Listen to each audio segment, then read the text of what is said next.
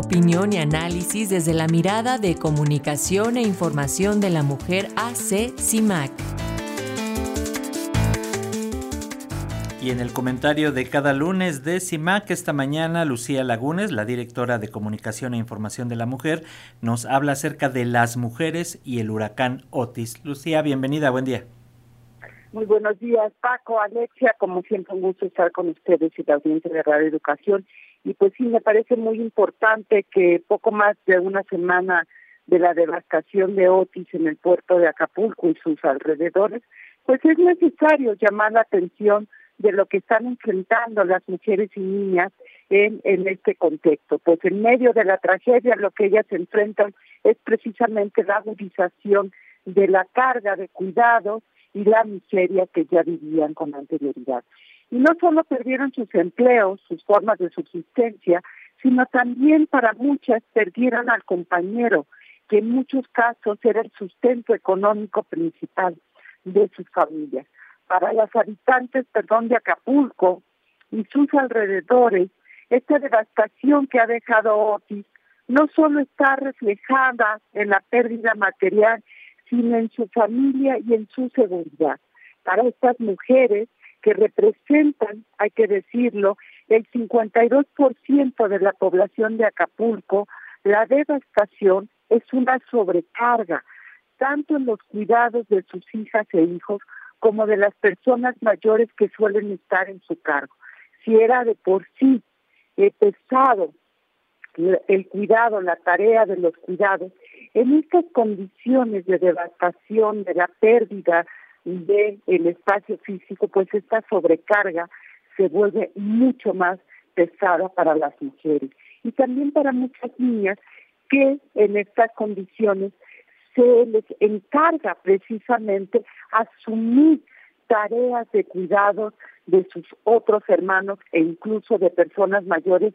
Recordemos la encuesta que hace unos eh, meses dio a conocer el INEGI que tiene que ver precisamente con las tareas del cuidado y veíamos cómo las mujeres y las niñas em, eh, antes de los 18 años tienen en las familias esas responsabilidades del cuidado que las aleja en condiciones normales de buenos empleos o de concluir una educación satisfactoriamente.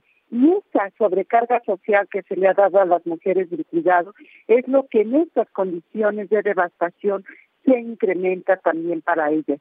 Como aumenta también la inseguridad para ellas mismas. Es la exposición a vivir violencia en cualquier tipo, tanto en la búsqueda de alimentos, en, en, el hecho de vivir entre escombros, en la oscuridad o en los albergues. Para estas mujeres y niñas esta posibilidad de violencia se incrementa y está documentada en distintos estudios que la propia Naciones Unidas ha hecho en entornos similares a lo que hoy se está viviendo en Acapulco y en sus alrededores, porque hay que irnos fuera efectivamente de la zona diamante, de la costera Miguel Alemán y mirar los alrededores, las colonias, los municipios alrededor, donde la devastación es mucho más tremenda porque ya vivían en condiciones de pobreza y hoy se está agudizando por este contexto. Recordemos además que Acapulco es un municipio que está integrada dentro de dos alertas por violencia de género que tiene Guerrero. Y esto debe de considerarse al momento precisamente de las políticas y las acciones que se estén implementando. Las sobrevivientes de esta tragedia son las encargadas de mantener también la salud mental de sus familias a costa de ellas mismas. La ausencia de una mirada desde la condición social de las mujeres hace que estos contextos queden hechos a un lado cuando se vive bajo la tiranía de la emergencia, como lo ha señalado la propia Organización Panamericana de la Salud.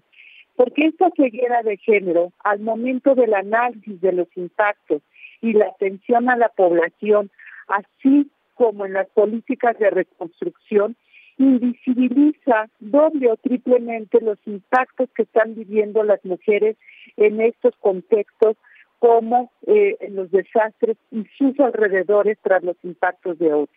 Lo que las autoridades no se dan cuenta es que al no mirarlas, al no mirar a las mujeres, se pierden la posibilidad de construir estrategias más integrales y la posibilidad de acelerar la recuperación, porque está demostrado, Francisco Alexia, que atender las necesidades de las mujeres en una lógica de acelerar la reconstrucción de cualquier población luego de una devastación, porque lo que se ha demostrado históricamente es que las mujeres suelen mirar con sus familias y sus comunidades.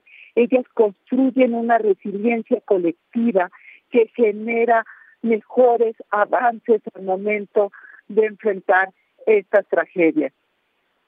Perdón, quienes más acuerpan precisamente a estas poblaciones.